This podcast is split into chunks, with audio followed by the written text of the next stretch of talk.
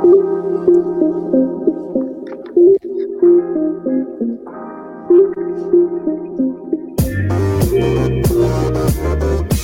to the Wolverine Digest podcast, the best spot for objective and authentic coverage of Michigan athletics. If you want open dialogue, honest opinions, and in depth coverage of the maize and blue, this is the podcast for you. And now, here's your host, Brandon Brown, joined as always by Chris Bradler.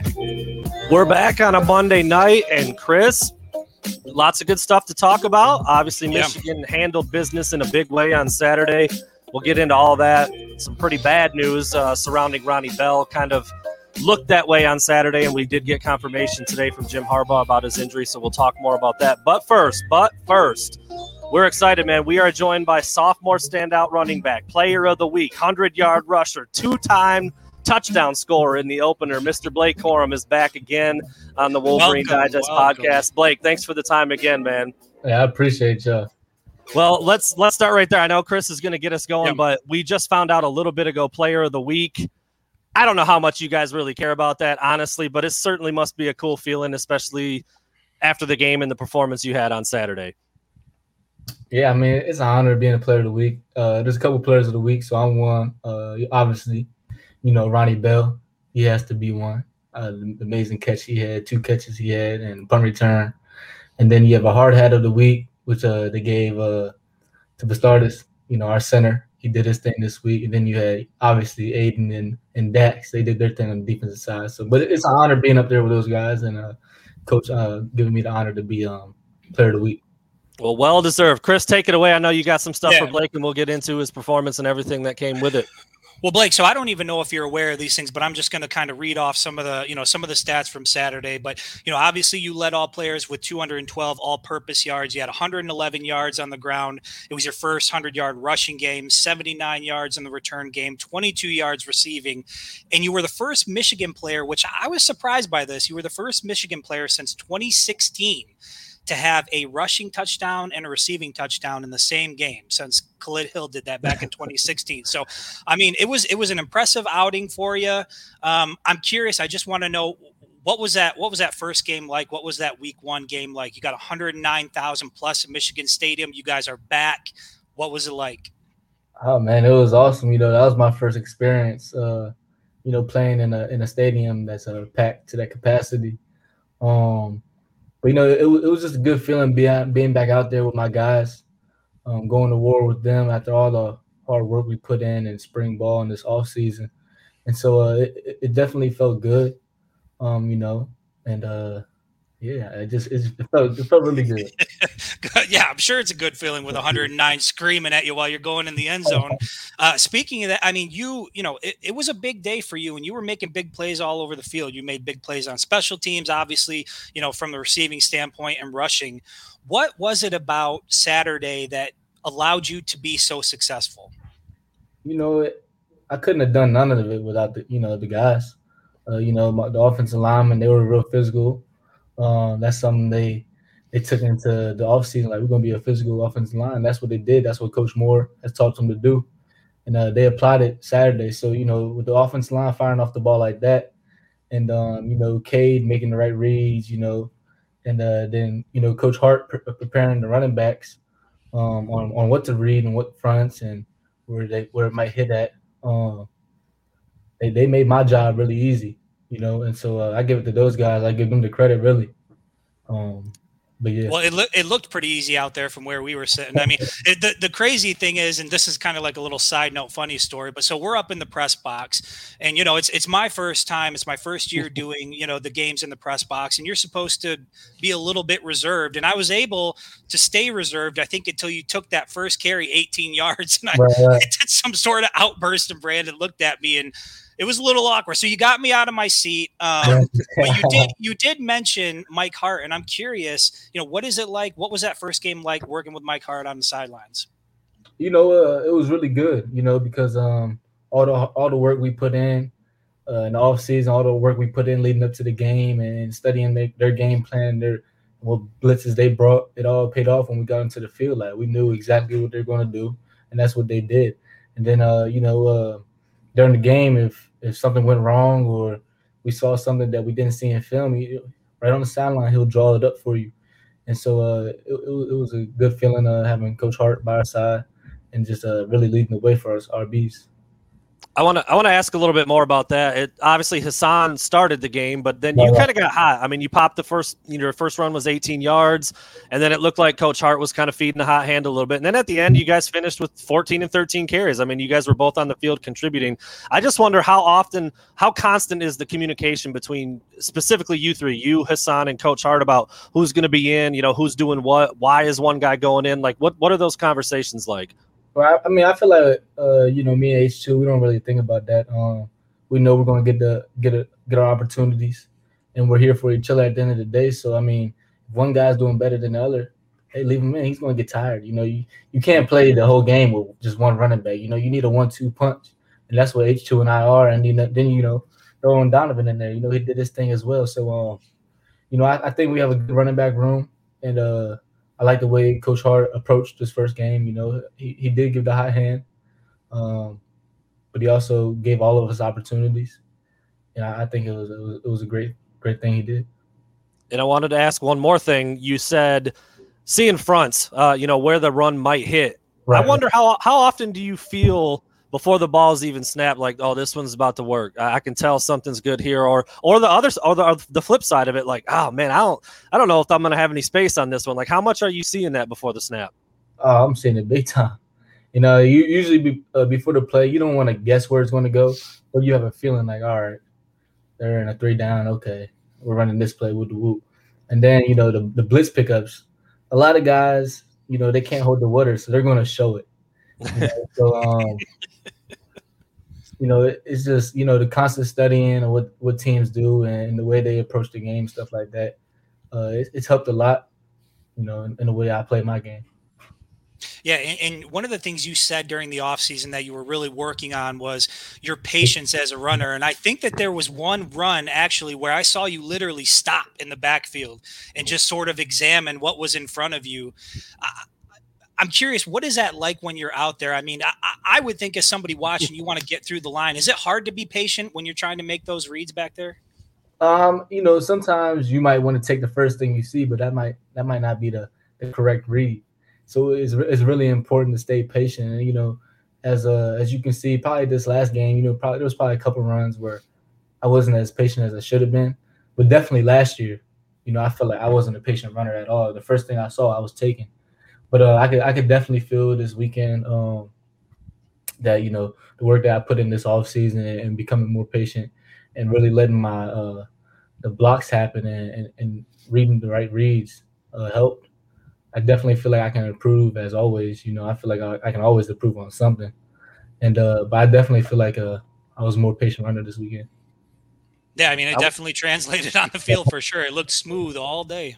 I wanted to ask you had the you had the 79 80 yard whatever it officially was kick return as well. How how much different is running back versus kick return? I mean, it's similar. You know, you're looking for holes, you're looking for gaps, but but it's different. I mean, you got like a 25 yard head start sometimes. I just wonder, you know, does it feel faster? Does it is it a completely different vibe than when you get a handoff in the backfield? Because obviously you had success there as well. Right, right. So that you know they kind of go hand in hand. You know, when you when you're back there, you want to be patient but you know they're coming.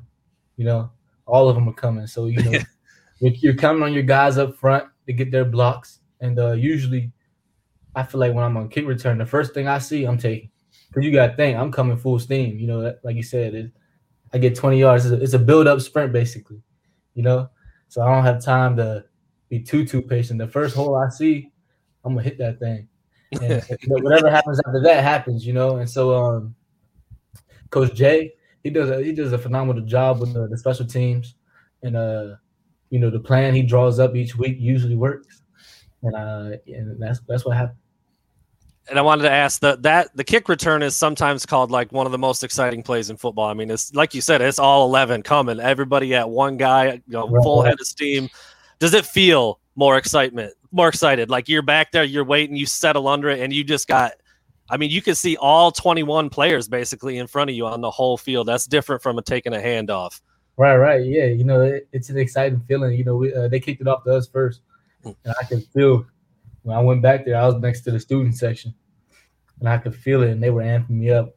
I was. We thought you were going to take it out no matter what. we, that's what we thought. We are like, he's taking it no matter what.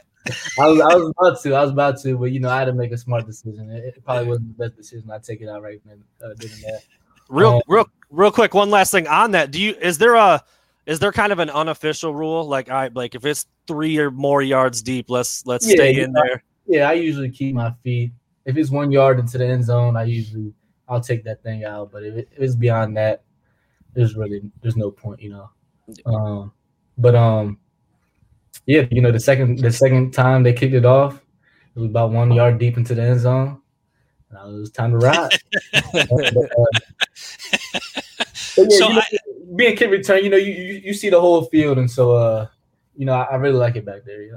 Yeah, and and you know, you're close with Nikhai Hill-Green, former, yeah. you know, you guys were St. Francis teammates. He got his first start, um, mm-hmm. had a solid outing. I think he had four or five tackles out there. I mean, can you just kind of talk about what it was like for you seeing Nikhai get that first start as well? You know, it was one of the moments I'm like, yeah, my brother's really out there doing his thing, and, and uh, cream always rises to the top.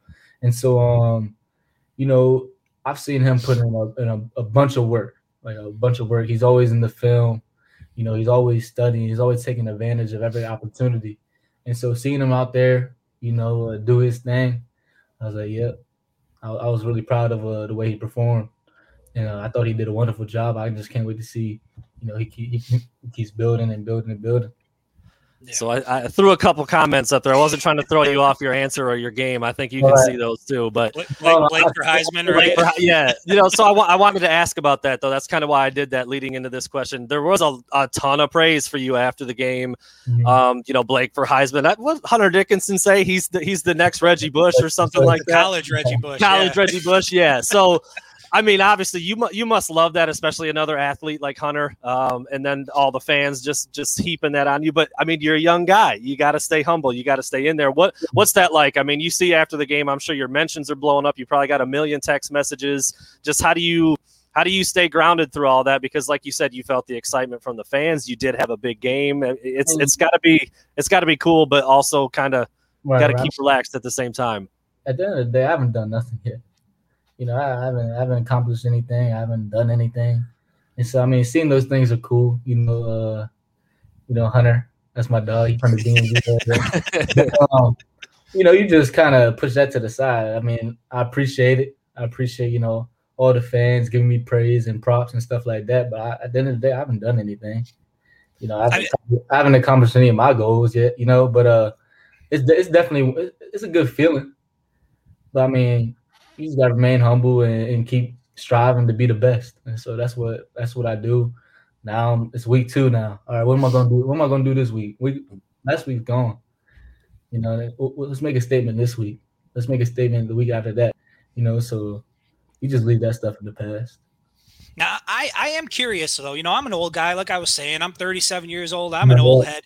I'm curious after a game like that is your phone just exploding left and right? I mean, your name's all over social. I mean, do you got to turn it off? Do you have two different phones, like a like a private? Like, how does that work? nah, yeah, your phone just blows up all day, all night. Um, you, got, to put it on do not disturb. But um, you got guys like me saying, Blake, I got to talk to you. I got to. Talk. Yeah, exactly. I mean, a, a, lot of the things, you know, you you can't check what everyone says. You know, everyone's trying to get at you. Uh, you know, I, I try to be a good guy and respond to you know, a good amount of people. Um, but you know, I can't respond to everyone. Yeah.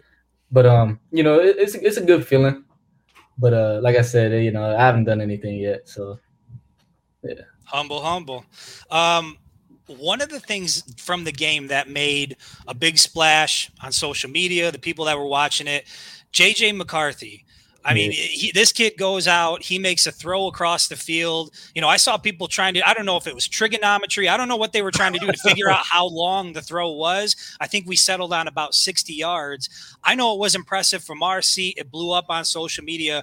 You know, what were you guys thinking on the sideline? Did you see the play? Was it as impressive, you know, from did your I, vantage point? Did I see it? What? I took up a, I saw him sling that thing. Uh, what was impressive to me was the stiff arm. I don't know if y'all caught that. You know, he had to get out of the tackle. Yeah, yeah. Then he set his feet. He saw the receiver. He let that thing go. And uh, as soon as he let it go, and uh Daylen took off, he scored. I just take off of the field, you know. the, ref, the ref ended up getting mad at me. He said, "You got on, get off the field." I, hey, my bad, my bad. But uh, you know, uh, JJ, he, he's good. You know, he's good at what he does. Uh, he prepares well, and uh, I can't wait to see uh what type of future he holds. He's gonna be bright. But um, I mean, that's the work he puts in. So I mean, what y'all saw, I mean, it's all the hard work and dedication he has to the game. It's interesting. I saw, I, I noticed this um, during the game, and especially when I went back and watched you guys interact on the sideline. All through the offseason, we heard about chemistry and the brotherhood and the bond that you guys had. And I, I, from a fan standpoint, I saw a lot of that on the sideline. I saw Cade McNamara come over and embrace JJ McCarthy before he went in the game. Coach Harbaugh came over and did the same. You know, when Donovan Edwards was out there running the ball hard, you guys were all, you know, very supportive.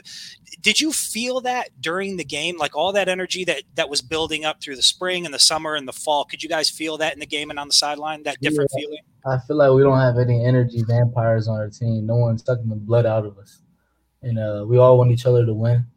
And I definitely felt that. You know, we're brothers. You know what I'm saying? So at the end of the day, you want your brother to do good, whether you're in, whether you're cheering on. It doesn't even matter. You know, we just want to win. And uh, when when when one person does good, we all do good. You know, and so um, yeah, I mean, I feel like you know the camaraderie we had and the chemistry that we that we have uh, definitely showed Saturday. You know, just now let's just keep going forward.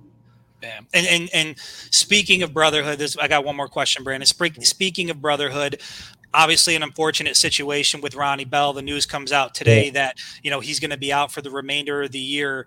Um, you know, I guess when you guys initially found out, you know, what, what's what's the vibe inside the locker room? What's what's kind of going through your guys' mind right now? You know, everyone's just making sure he keeps his head up. He's gonna be back. He's gonna be back stronger than ever, actually. Um, but you know, when a guy like that goes down, uh, it sucks. But now it's time for guys to step up. I have faith in all the other receivers, you know, to step up. Um, but you know, Ronnie's good. He's gonna be good. Uh, he's a captain. He's gonna continue to be a captain and uh, whatever you know, the surgery, everything's repairable. So uh, he's gonna be good at the end of the day, and he's gonna keep balling in the future. Uh, I mean, it sucks that it happened, but uh, as y'all, he was balling. He was about to have a hell of a year. Yeah, but, uh, ridiculous catch, that ridiculous sideline catch. Oh, yeah. Better than Odell, better than Odell Beckham's catch. It was up there. Yeah, man. Yeah. yeah uh, you know, prayers up to uh, Ronnie. You know, I talked to him, but uh, he's in good spirits. Um, everything happens for a reason and um, we might not know the reason at the end of the day, but you know he's gonna be good. I wanted to ask a little bit more about Ronnie. Coach Coach Harbaugh said something today at the availability that I, I really liked. You know, he said the because Coach Harbaugh had a, a season-ending injury back in his day when he played, and he, he used that to kind of yeah he used that to kind of talk to Ronnie about it, and he said uh, the best way to not get left out is to help out, and he said that Ronnie is like tailor made for that kind of approach. I just wonder, you know, you're around him every day, you're in the locker room with him. What is it that makes him?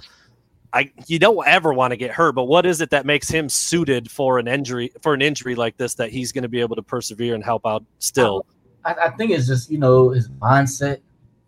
Uh, he's a competitive guy. He wants to win, and even though he's not going to be able to, you know, be out there on the field with us playing, he's still going to be on the field with us at the same time. You know, he's going to be on the sideline coaching, cheering us up, you know, telling us, "Hey, do this, do this, whoop whoop." Because you know he, he's been in the game, he's been in tough situations in games and stuff like that.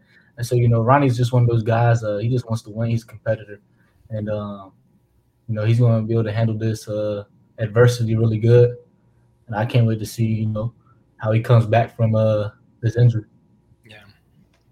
Well, we're. So- Oh, go ahead, Chris. Go ahead. I was I was just gonna say, Blake. I can see you're wearing you're rocking a, a BC two shirt. Um, new messaging there. Is there anything behind the messaging on the shirt?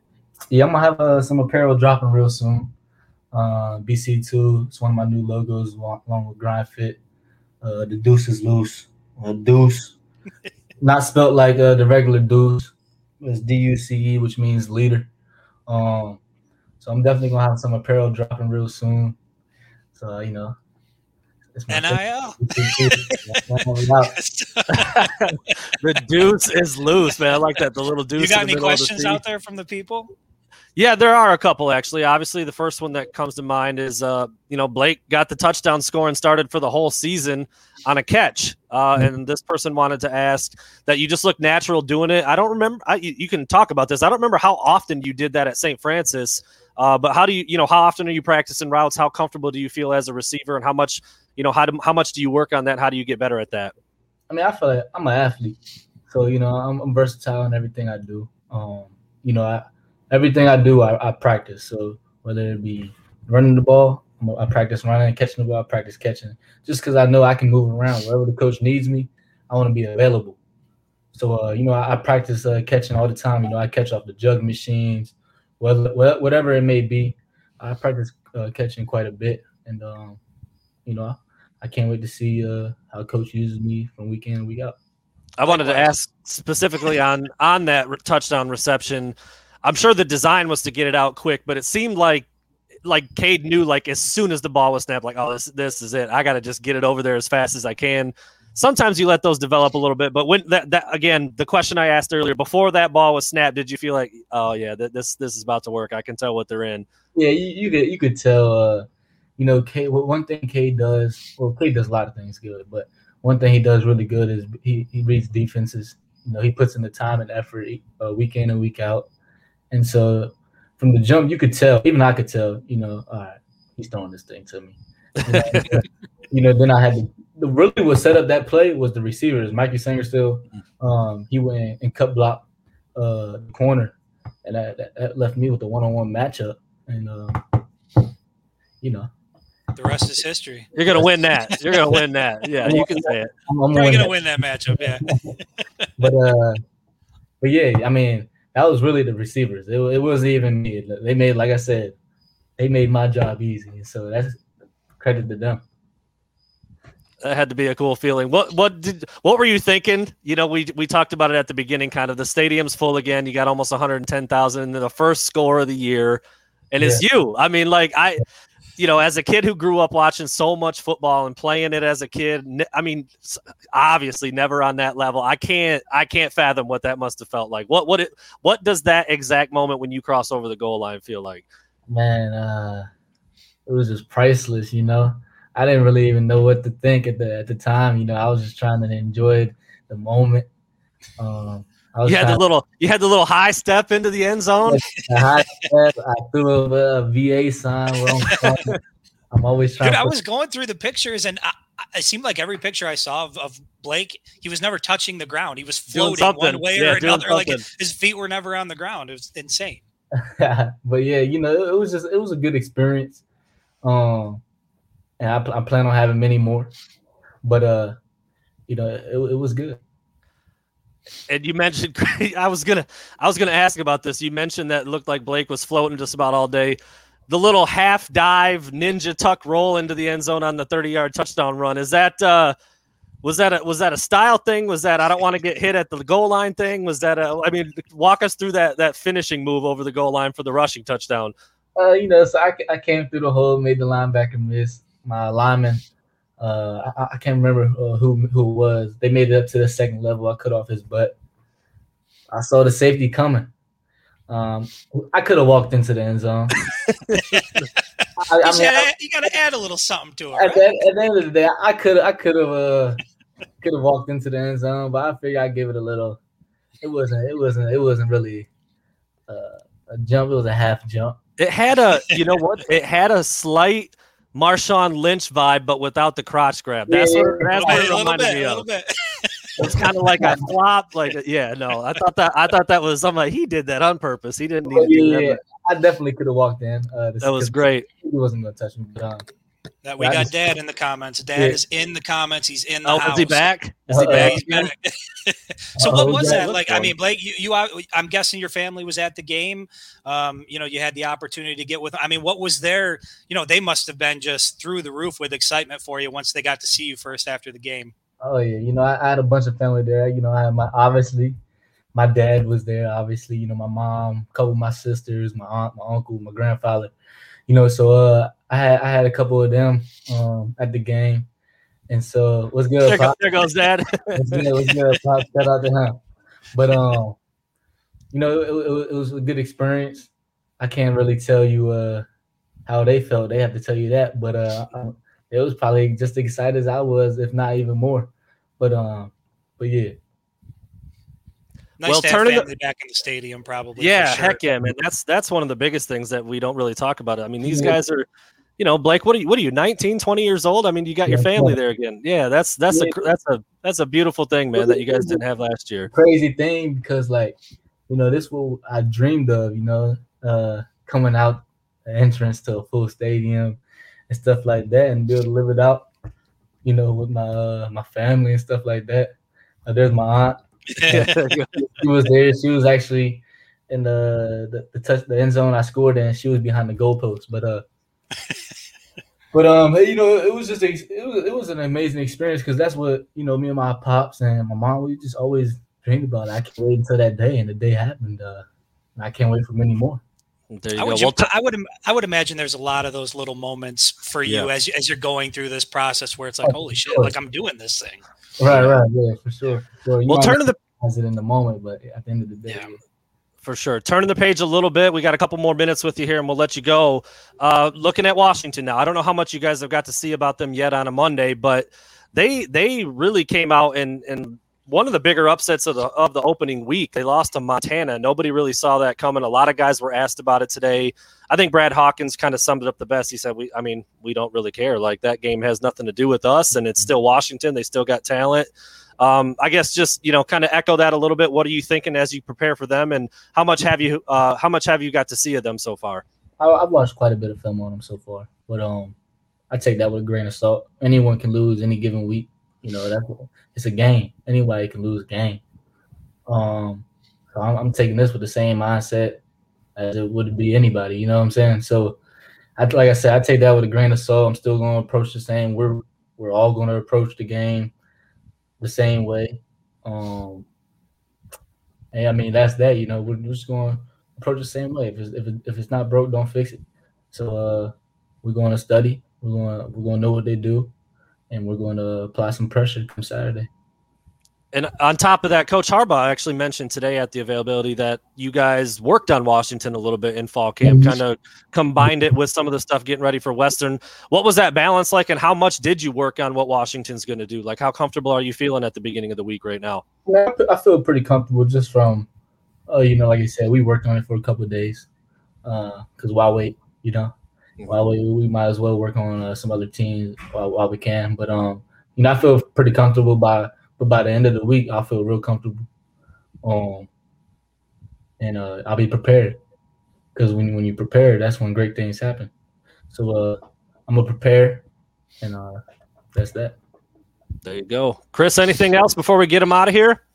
No, I just uh, you know once again appreciate you coming on, man, and um, you know it, it's a pleasure to watch you run out there. I love the you know the hard work mentality, the blue collar background. Like it's just you know it, it's a joy to watch you do your thing out there, and yeah, excited for what the rest of the season has in store for you. I appreciate it. I can't wait either. Well, Blake, you keep scoring touchdowns and having. Oh, actually, I wanted to ask one more thing. I just was going to say, scoring touchdown and getting hundred yard games and everything. We're going to have to, in offensive player of the week, we're going to have to keep keep you coming back. At the end of the game, towards the end of the game, you were sitting on 13 carries and 99 yards. They put you back in to get that to get that hundred, didn't they? They did. Uh, Coach he said get one yard but I, I, ended up getting like uh, I don't know, maybe like thirteen. Twelve, yeah. Finish with one eleven, yeah. Yep. I came to the sideline. Coach said, "I said get one." but, uh, you know, but uh, it's all it's all fun and games. But um, but yeah. Well, that's special, man. You got to remember yeah. that first hundred yard game, and that's cool that they're paying attention because that's a big deal, man. I mean, that goes in the record books forever. That's going to be next to your name for the rest of the time. So I think that I thought that was pretty. It was pretty obvious. I'm like, he ain't coming back in. I think Chris had started writing his article already, and they're like, damn, he just put Blake back in. I got to change my write up now. I'm like, you know, they had to, they had him get that. They had to get him that hundred yards. So again, congrats on the success so far, Blake. Uh, you know, stay healthy, stay working, and uh, we'll we'll talk again soon. Uh, for sure, I appreciate you guys. Uh, go blue. All right, go take blue. care, Blake. All right, another great chat with Blake Corum. We had him on. He was one of was he the first now he wasn't the first one who did the uh, football feud, or was he? He was. He was the. I first. think he was. Yeah, because we didn't have it first. set up yet. And you know what? The irony of it, he was the first, and he's at the bottom.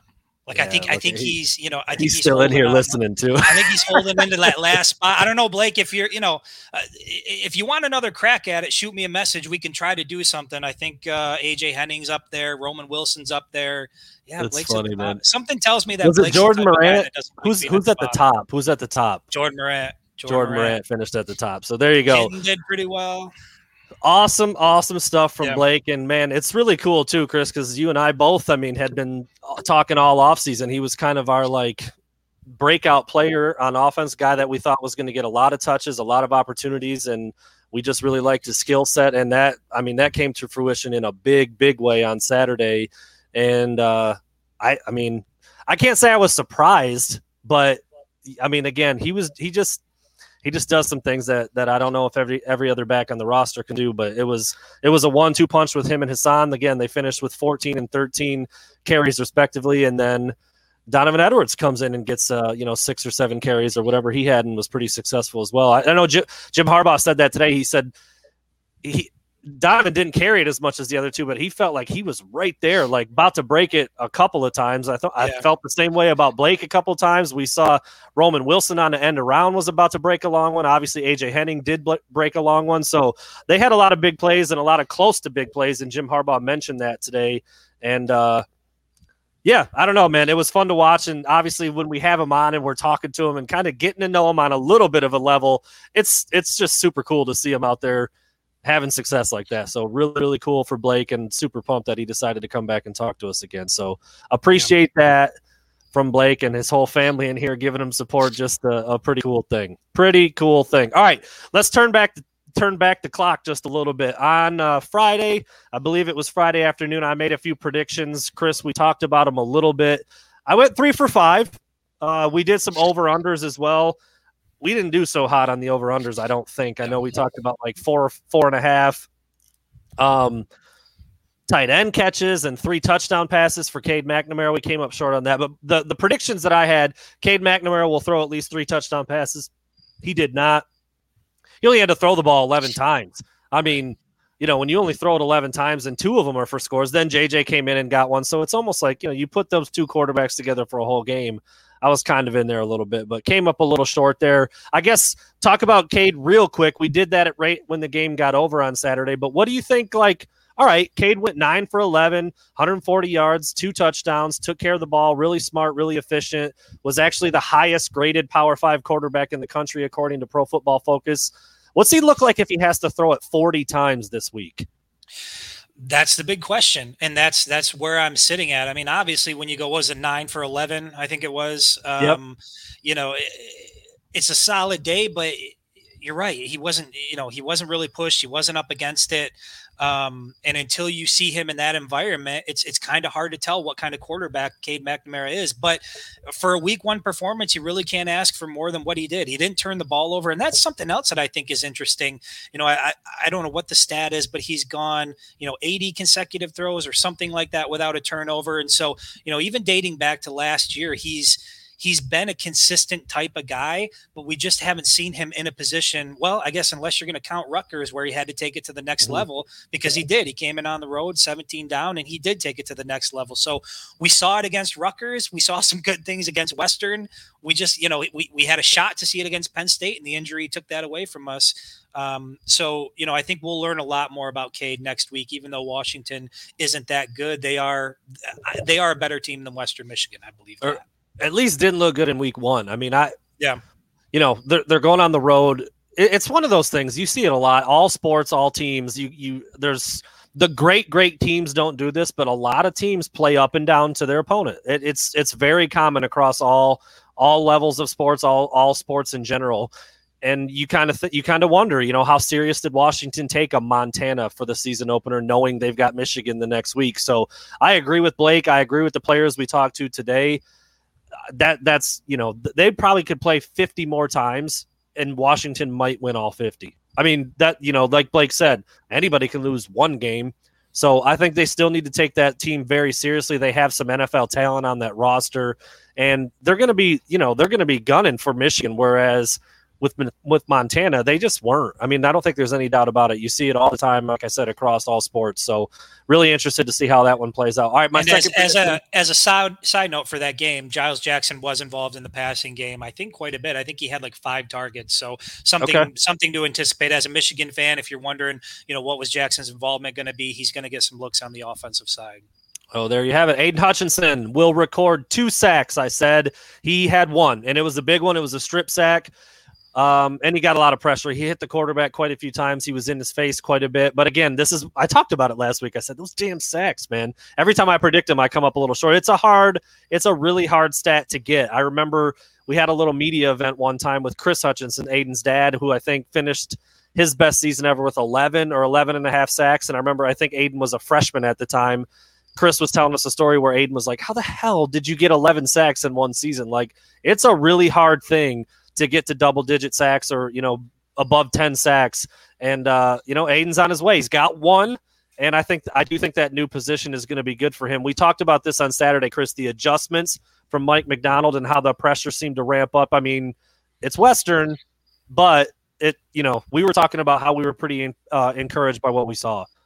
Yeah, encouraged by the fact that the you know the first two drives for Western Michigan were over ten plays, both of them. Now I know the second drive it was either second or the first drive where there was that personal penalty, foul, yeah. you know, penalty that led to the touchdown. But Western Michigan was driving the ball. They were methodical. They were dictating the pace, and, and they were moving the ball at will uh, for those first two drives. And then you saw some of them adjustments, or some Mike Macdonald make some of the adjustments, and, and the defense locked him down for you know pretty much the remainder of the game. So so that's the encouraging thing we saw. It, it looked a little bit shaky initially. You and I were even talking about it up in the press box that you know we, we made a comment about the defense and how you know this is what everybody was going to be focusing on. The first two drives looked shaky but once they settled in, there were some things that I saw that was definitely encouraging. Aidan Hutchinson was one of them for sure.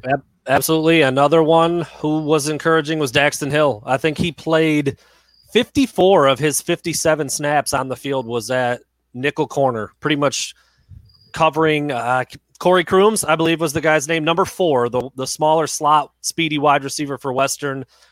So Daxton Hill virtually played no safety. He was a nickel corner almost the entire game. And I asked Jim Harbaugh about that yesterday and he or today, and he kind of looked at me like I was dumb. Yes, Dax is our nickel. I'm like, okay, well, he wasn't last year. he kind of was. He played both last year, but it, it, looks like I mean, if they trust RJ Moten and he can hold that spot down back there alongside Brad Hawkins, yeah, it looks like Daxton Hill is pretty much a full time cornerback at this point. And I predicted that he would get his hands on the ball. He broke up a pass. He did. I mean, he's just I, I really can't wait for him to like step in front of one and just have some open field to work with and see what he can do as an athlete. But he manages to be around the ball all the time, and and I just he's just one of those guys. He's a ball hawk kind of guy. I'm sure when you grew up, man, you had some guys that you played sports with that you're just like, damn, they're always making plays. They're always doing something. That's Dax Hill. It's, it was me. I was I was him. you, that was you. I was the guy. Yeah. yes, me. that's one of those old things. Like Always if you don't know anybody like that, you're the one. Yeah, that's it. All right. Okay. No, uh, I you know when it comes to Daxton Hill, he's like he's like a Ferrari that has for me has been in the garage. Like I haven't seen I haven't got to take it out yet and drive it fast and like I know he's super talented. I know he's capable of of doing some great things. Um but he just hasn't had like that monster breakout game where you're like, yeah, that's Daxton Hill. That's the guy, you know, we were fighting so hard with Alabama to get. Um, and that's not to take away anything from his game. I think he's solid in what he does and he plays his role well. But I just like to see him take it to that next level and have one of those breakout games where you're like, okay, yeah, he is that guy. Yeah, I mean he's got the talent. He's got all the talent. He kind of floats around the field. He's not the biggest dude, but he he can hit, he can cover. He's super smart, super quick, can break on the ball, great ball skills. I mean, I remember talking to his high school coaches when he was being recruited by Michigan when he was committed the first time around before he had the little roller coaster towards the end there and they said it like any position he wanted to play, he'd be maybe the best at the country at it. You know, wide receiver, yep. running. You know, his brother, his brother's in the NFL as a running back, so it's in the it's in the genes and uh, and Dax has certainly got all the ability. But I'm with you, man. I mean, you know, you you can't really point to like a huge splash play or a big big breakout moment right. for him yet. And he's you know he's a junior now, so you know kind of waiting to see when that happens and what that looks like. But tons of ability. Makes all the right plays, super smart, sound assignment football. He was co-defensive player of the week, I believe, with Aidan Hutchinson. So obviously the coaches liked what he did and he graded out extremely well. All right, my other prediction: Donovan Edwards will touch the ball at least five times. He did. Came in late, just like we kind of talked about. You know, if Michigan gets up, you sit Blake Corum down, you sit Hassan Haskins down, and give the ball to the young, uh, the young freshman quite a few times. And I mean, we I know we we enjoyed watching him run that thing when he was in there he, I went back and, and watched the game uh, last night, and I didn't realize how hard he was running. Like I know he mm-hmm. was close to breaking a couple, but if you know you hear people use the term like running angry or running violent, like that's what he was doing. Like it was just he just looked like a big ball of anger out there, smashing anything that got in his way. And you could see that. I think what he's dealing with now is the same thing with what Blake was dealing with last year. Is like wanting to hit that first hole and get through, and maybe learning a little more patience. Mm-hmm. That'll let him use that athleticism a little bit better. But man, he was just he was physical and he was popping some dudes on those runs. He had a couple of those plays where he kind of twists and t- at the last second to get like a fish on a yeah. boat or something, like yeah. squirting up for another yard or two just always behind his pads. He's always played like that. I mean, that's how he put up video game numbers in high school.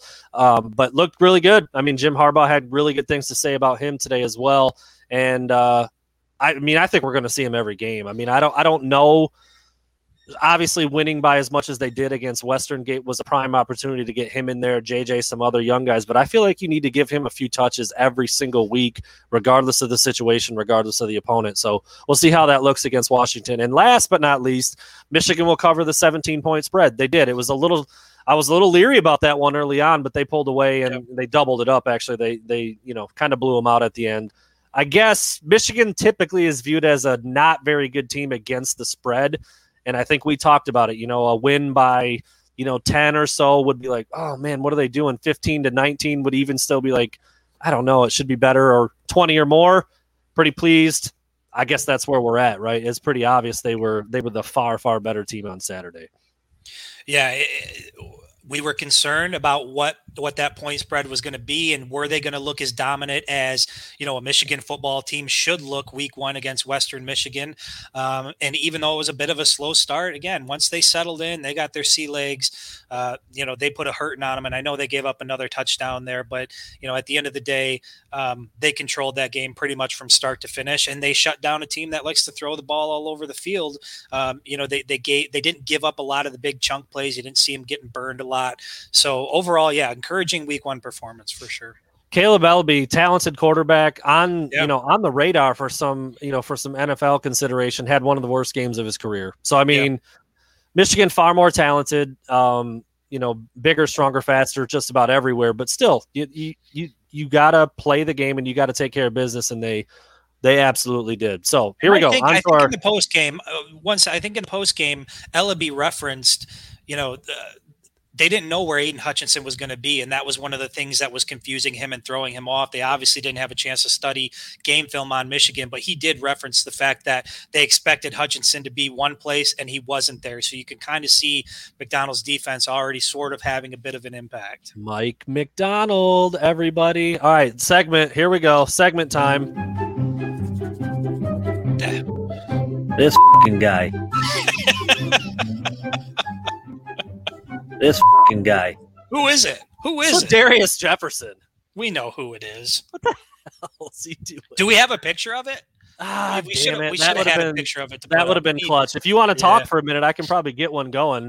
Well, I, I, I don't know how much there is to say. I mean, the dude apparently used to play for Michigan State. Uh, things weren't working out there in East Lansing, so he trans- transfers to uh, Kalamazoo. He's with Western Michigan now, and you know scores a touchdown in the big house, and obviously wants to celebrate. He's excited, but you strike the Paul Bunyan pose. I don't know. That was like to me that was cringy. It just it was it was a bad look, and uh, TFG man, total TFG. Yeah, I mean, and and. uh think Donovan Peoples Jones commented on like, "Oh, you need some work on that form there, bruh." Um, Somebody Khalid needs to Hill. tell him he transferred. yeah, Khalid Hill. That's what I said. I'm like, this is a weird, like a weird flex. Like you don't, you don't play there anymore. What do you like? Why are you? I don't know. It was yeah. bizarre. I remember as soon as he did it, I was like, okay, well. I wasn't sure if that's what it was. Hundred percent. That's how that's how bizarre it was. I wasn't sure. Like, did he really just do that? Hundred percent. All right, I'll throw. Th- this is the best I can do on last notice, right there. But for the people out there who are watching, for the people who are listening, Ladarius Jefferson Awful. doing a some sort of combination of Paul Bunyan and Gumby in Michigan's end zone. in route to a 47-14 beatdown. So. En route to a beat en route to a beatdown. So yeah, that was the good for him down. though, man. That was probably this a moment guy. He's gonna remember that moment probably for the rest of his life. So we uh we don't talk we we don't talk about those ahead of time because we want to see if you know we just want to leave everything wide open and see who we can come up with and we both had the same guy. Honorable yep. mention. This fucking guy. Brian kelly talking about killing people. Cool. Cool. I heard him say it last night. I watched the game had a little bit of action on the game one whatever. But uh he came after the after the game and and had this this weird comment about executing his team and he said it was a it was a it was a paying homage to a joke that an old coach made. I, the coach's name is escaping me right now. Do you remember the guy's name? Uh, don't remember. Coach the Buccaneers, 0 and 14. Back in the day, I think it was literally in the 70s. A, a, reporter asked that coach, you know, what did you think? What did you think of the execution of your team? he said, "I'm for it." Like that's funny. That's timely. That's a good. That's a good smart answer. And then Brian Kelly tried to do the same type of thing, only he brought up execution, and it took him about five minutes to explain the punchline. and oh, by the way, Brian, you won the game, and eh, you kind of.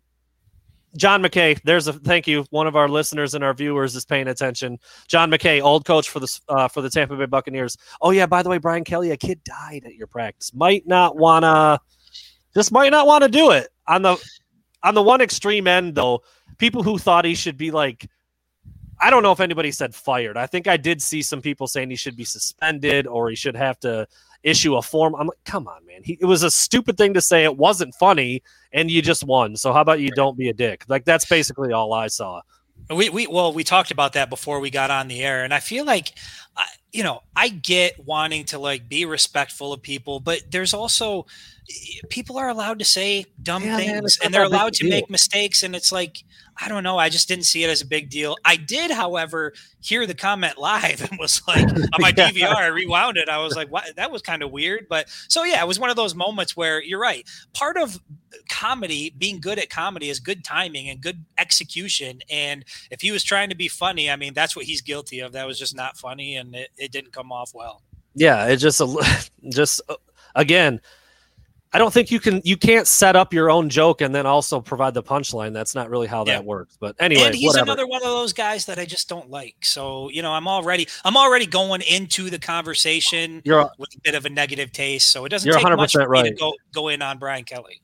I think we've all got people that we know in our life that aren't funny, and when they try to be, it's like, ah, what are you doing, dude? Like, yeah. just whatever your thing is, do that. Yeah. Brian Kelly, you're not funny. No one ever says anything about him being funny or having like a great personality. So don't just yell at people and turn red. That's that's what you do. That's be good at that and and pack it in and and be happy with a pretty big win. I mean, it was yeah.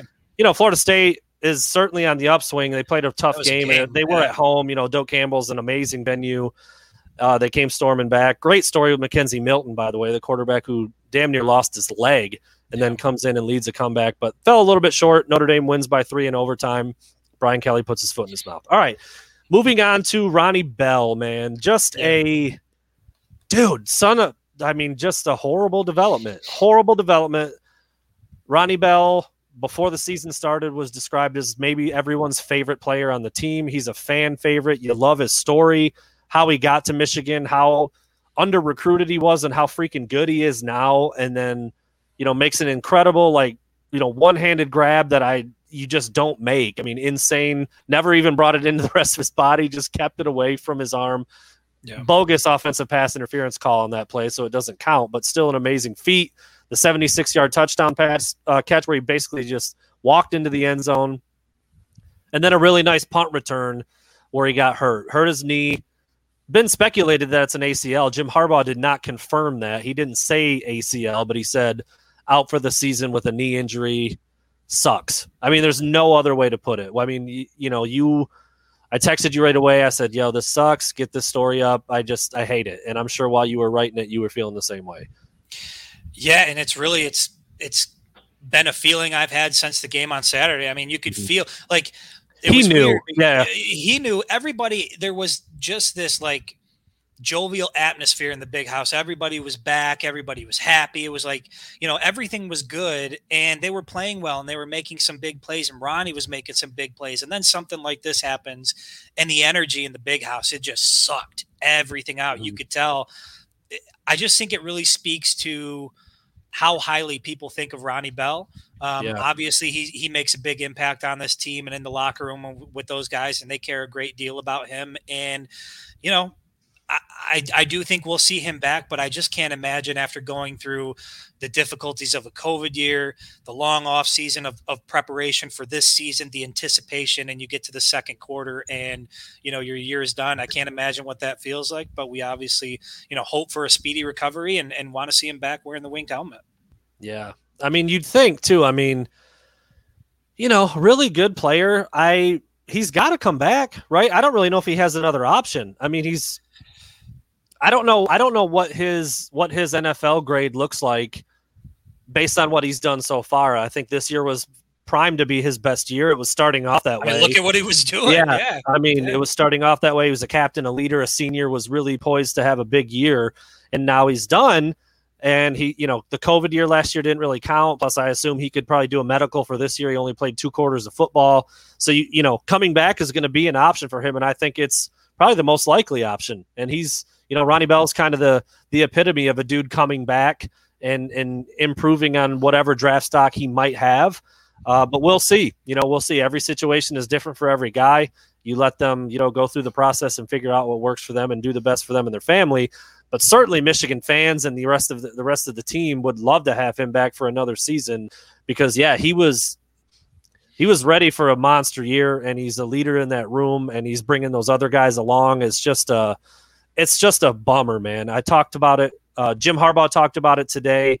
You know what he expects Ronnie to do as a leader and a captain. Still, I asked Blake about it a little bit, and you know it seems like he's going to shine in that role too. But obviously, not having him on the field sucks in the in the worst way. So Yeah, it's just I mean, it's just awful. like there's no other way to there's no other way to look at it. You just really hate to see it for anybody. Um, obviously you don't want anybody to get injured, but you know, for for a guy like that who was coming into a season where this was probably going to put him on the map. He was off to a hot start and if he carried that momentum through the season, he's easily a draft pick, you know, at the end of the year. Um, so yeah, I think you're right. I think he's he's got to come back and man, what a story that's going to be if you see him back out on the field doing his thing.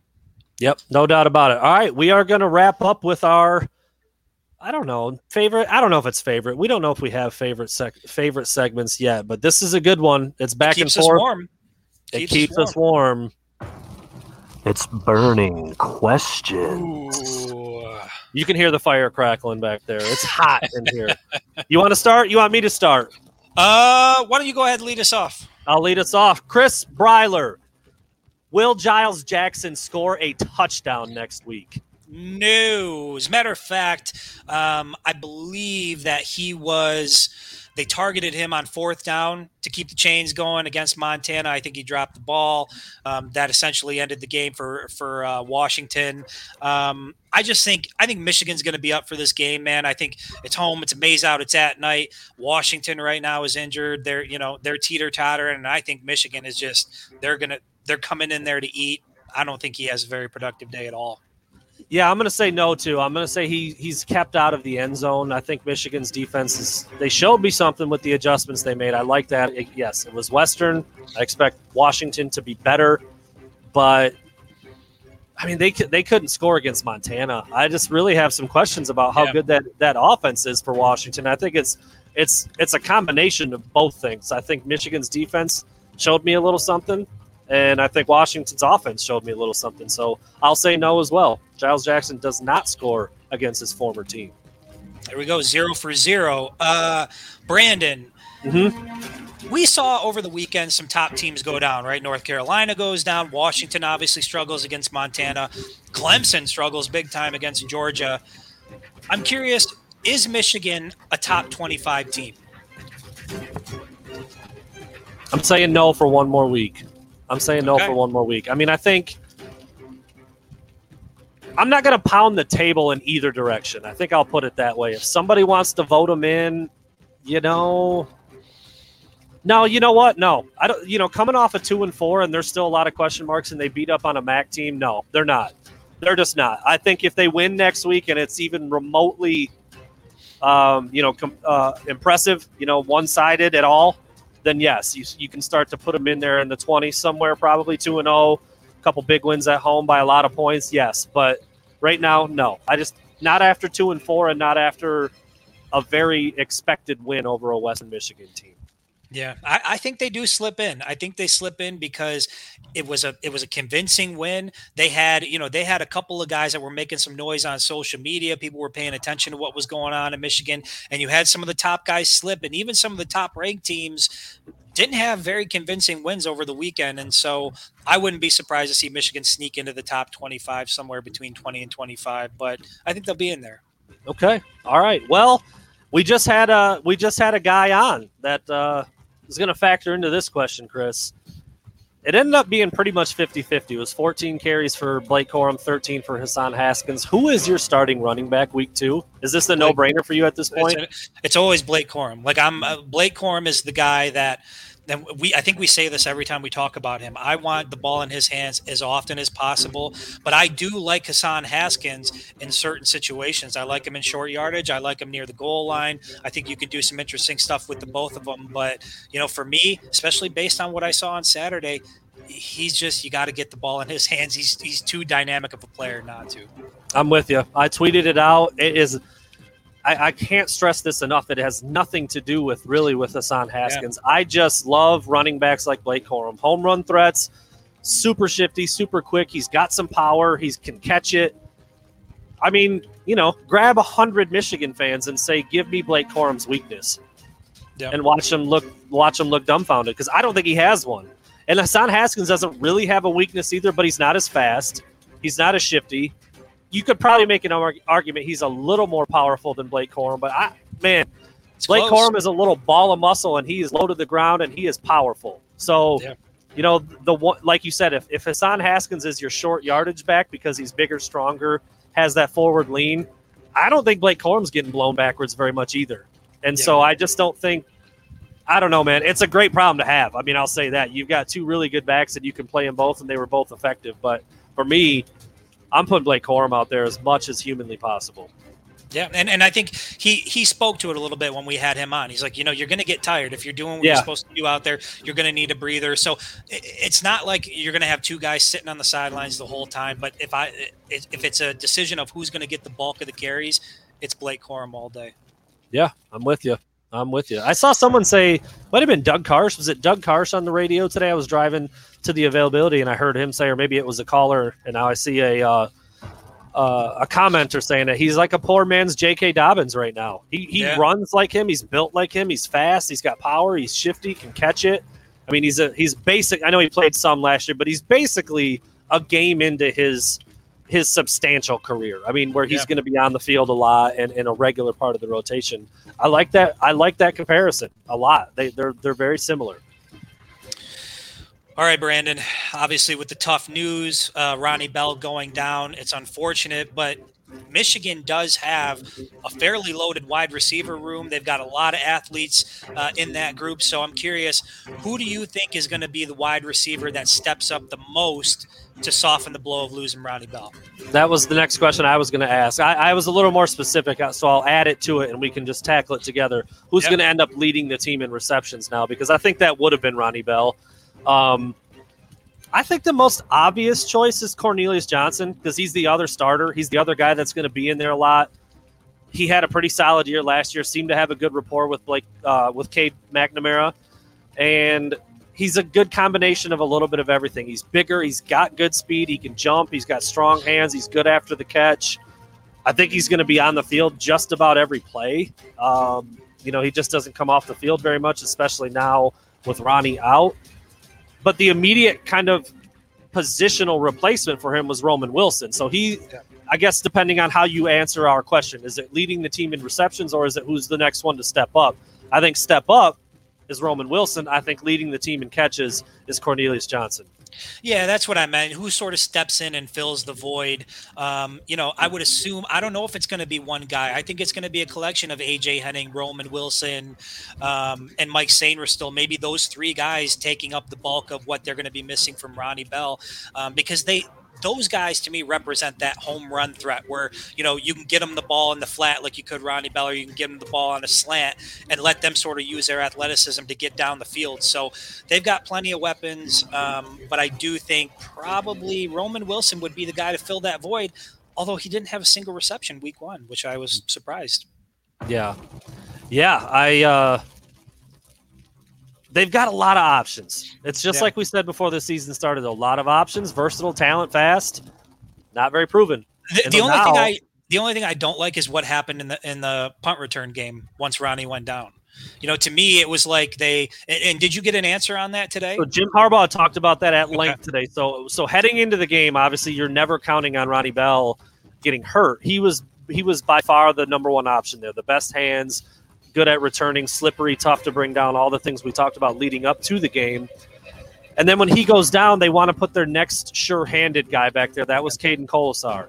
But Jim Harbaugh said, unfortunately, Caden Kolesar is like one of our best gunners. He's one of our best holdup guys. He's one of our best punt blockers. So yeah. if you put him back there, you kind of remove all of the good things that he does. I think, I don't know if it'll be this week because it's a quick turnaround, but eventually you see Caden Kolesar back up towards the front on the line, blocking, holding guys up, maybe rushing the punter, and you're going to see AJ Henning back deep. I think that's what we will end up seeing: more dynamic, more more speed back there.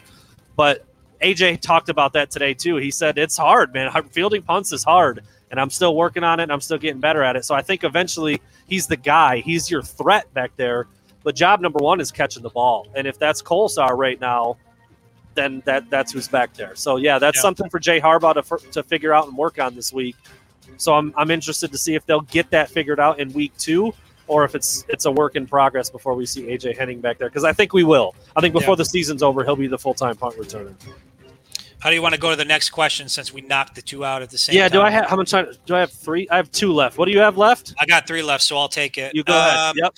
All right. JJ McCarthy, incredible pass throw across the field. Um, it turned out, you know, it worked. It worked in Michigan's favor, um, but it was against Western Michigan. And you know, you look at some of the bigger boys. You know, once you get to the Michigan States or the Penn States or even Ohio State, a throw like that probably isn't going to be the best. So my question to you is, that throw, that cross field throw by JJ McCarthy, love it or hate it?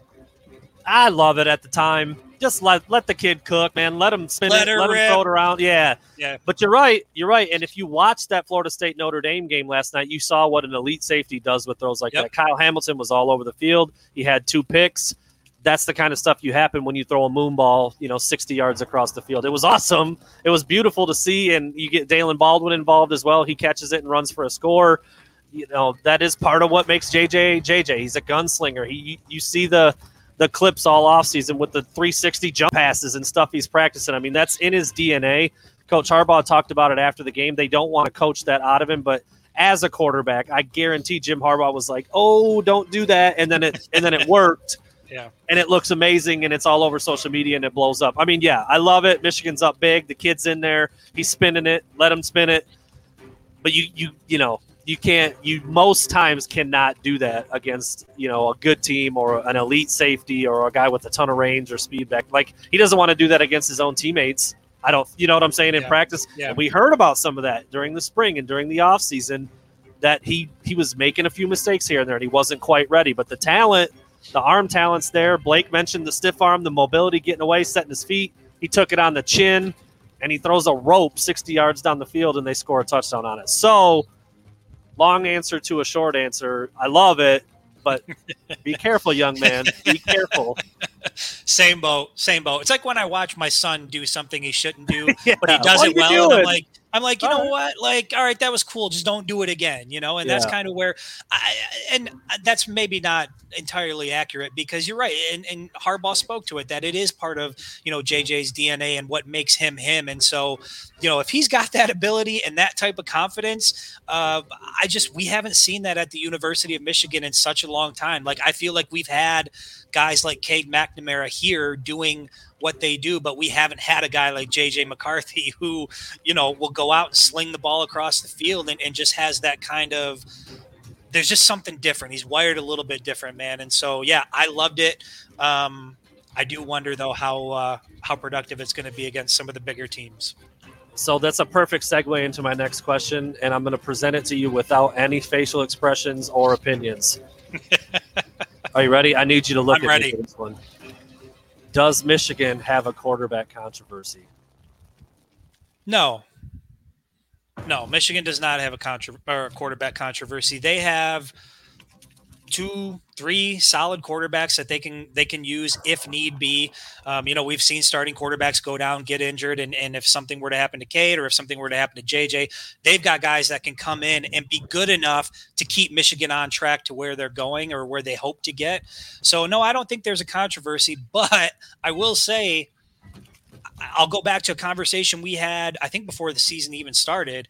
I do not think JJ McCarthy will sit on the bench for two years. So, regardless of what happens with Cade McNamara this year, you know, if he is not, I'm talking like elite, elite impressive, this is going to be JJ's deal next year. I'm with you. I don't think there is a controversy. I I saw it floated. I was I actually thought it was interesting because I think there are some people firmly in the JJ camp, and I mean you were pretty you were a pretty big advocate for you know if there's going to be some growing pains this year, if you're not going to win the Big Ten, if you just put the young guy out there, let him get confident, let him get a year under him, so that next year he's the man. Yeah. And he's ready to roll. I don't know if you're backing off of that stance now after seeing how efficient No, I'm, I'm still was. I'm Okay, well still there, you go.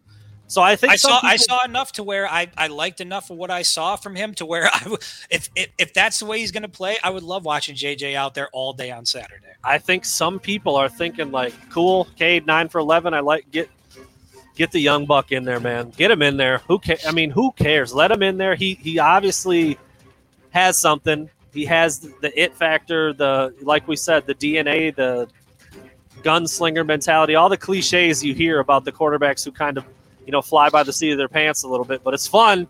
It's fun, Yeah. and he's talented, and he's more mobile. And uh, yeah, I don't know. I, I don't think so. I think you I think Cade's the guy right now. If he is the best guy and he was the best guy all the way through camp, then that's who you play. That's the who that's who you can win with more right now. But I mean that that question, that throw makes you makes you go "Hmm, a I little do bit. want to say, I do want to say though, while Yahoo's like you and I talk about, is there controversy who should be starting? I thought it was awesome to see Cade come over to JJ before he went in and kind of hug him and sort of, you know, I don't know what he said to him, but I, I just think, you know, like it's those little things that I just think there's something different in this team. And I think, you know, Blake spoke to it that, you know, if Ronnie goes down, we've got other guys like we're all playing for each other here. And and we don't what did he say? We don't have any energy vampires or something Yeah. like that sucking I think somebody said out. that earlier this offseason. Yeah, but yeah, it's a yeah. good. Or no, I think that was a basketball thing. I think Juwan Howard and the basketball Okay. players said that before. Well, But I mean, a- that, yeah, that I was like a, that. that. was an interesting statement from Blake, and it, j- it just goes to show that um, you know they've I- they've got something special on this team. I don't know if it's going to translate talent wise and wins and losses, but they have got something special in the locker room, and it's really nice to see that. Just got word of exactly what Cade McNamara said to JJ before he went. What in. was it? we went out, huh? That's what he said. What happens if we went out, huh? That's what he said.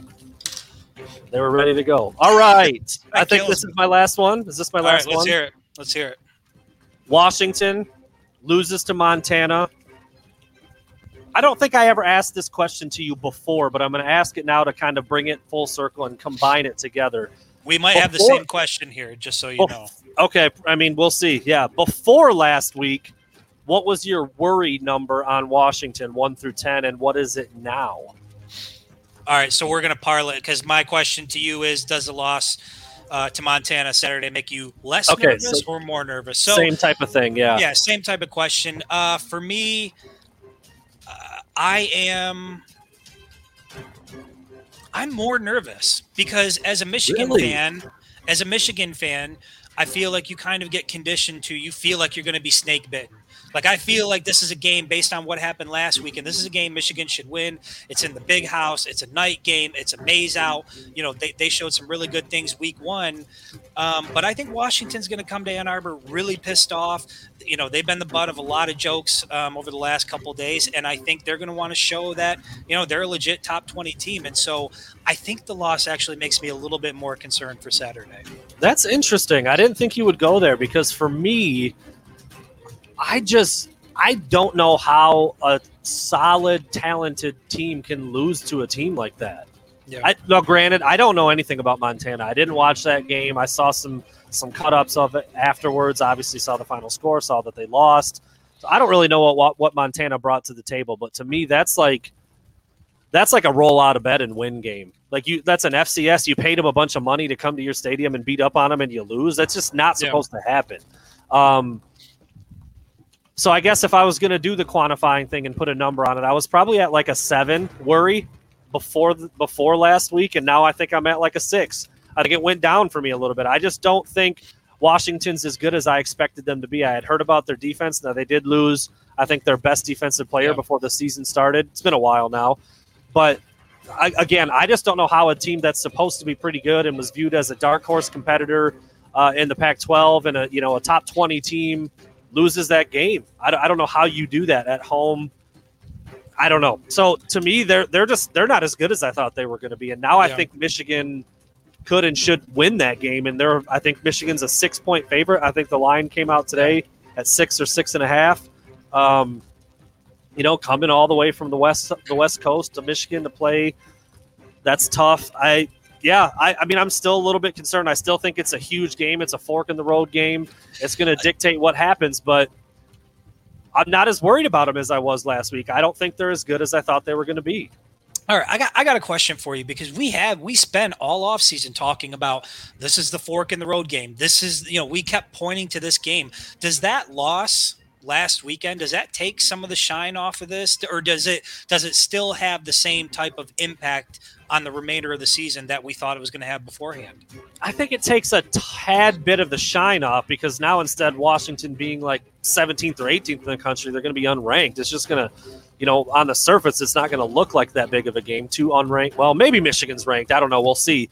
But possibly two unranked teams playing now instead of two ranked teams playing if that if that is how it plays out. But anyway, I mean, do No, you view I- do you view the pendulum if they get the win? Are you still leaning more towards nine now? Like, is it is it going to shift anything for dude- you based on what happened? And then Indiana goes out and gets its ass whooped by, Right. by Iowa. That was that was another loss that I saw for Michigan that I just wasn't sure about because how it looked last year. Indiana wins by 17. It wasn't really that close. I mean, it was on the road. It, yeah, I still think it's a big pendulum game. I still think what they do against Washington on Saturday will determine excuse me, what they do moving forward and what that that win total looks like. I think it's I still think it's a huge game. I still think Well- Washington has talent. I still think they're going to be better than Western Michigan. Even like I said, I think if they played Montana 50 more times, they'd win 50 of them. Yeah.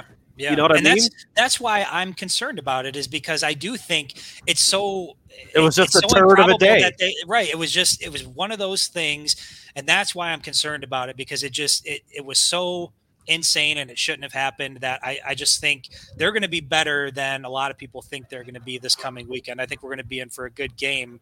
Um, but you know, the other thing we had Michigan losing Wisconsin. I think both of us had Michigan losing that game. Penn State goes up to Madison and takes care of business there. And so, you know, I I don't know. I do I don't feel as confident about I still feel confident about the nine wins, but I don't feel as confident anymore that that Washington is the fork in the road game.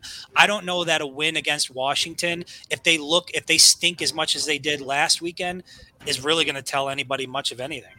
I mean, if Yeah. they're that bad, you're not going to learn much more than you learned against Western. It actually makes me want to jump off here and do a little homework about that game and what happened, kind of how it played out, Yeah. what Washington did and didn't do, and what kind of team Montana is. Because I, I don't know. I don't know that much about them even after the game. I saw the score, a couple highlights, and that was about it. So, full disclosure, I'm not an expert on it yet. We'll continue to work on that as the week goes along. We'll have somebody stop by and talk with us about Washington. But yeah, that I mean, man, if those weren't some burning questions, man, I don't know what is. I I, don't know uh, what is burning question. Faded out right there. Well, great show.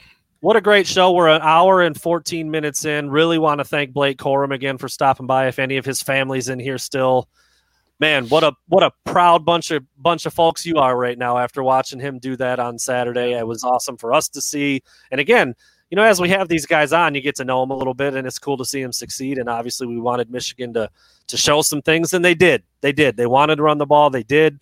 We wanted to see if that defense would adjust and do some things differently. They certainly did. Again, Western Michigan, we'll see. I mean, but I think you know they Western Michigan was was supposed to have a pretty good offense, and they Michigan handled them. I mean, yeah. after that first touchdown drive, it was pretty much nothing until you know some mop up stuff against some backups. So, you know, got to be pretty optimistic about that. But this Washington game, man, it is coming up, and I think it is. I think it's still big. I do. I think it's still really big. Yeah. Quick question, real here, real, uh, real quick here. Maize jerseys on Saturday. I think we talked about this. I think so. I think that's what it's going to be. You're, going, I think you're going all blue, right? You, you're leaning more towards all blue. I just feel like they they trotted those all blues a lot out a lot to recruits and photo shoots yeah. and stuff like that and night game, you know, kind of kind of play the contrast off what the crowd's supposed could to we, do. Could we get a maize top blue bottom? We didn't see that. I don't think in any photos. Yeah, any yeah, yeah. I think so we'll I think see, we did. Man. Did we? I don't know if yeah. I remember seeing that one. Maybe, maybe that was out there. But uh, yeah, we'll see. I do think they're going to wear one or the other this Saturday. I think it's either going to be all. I think we can count on an alternate. Yeah, Safe sounds bet. like it.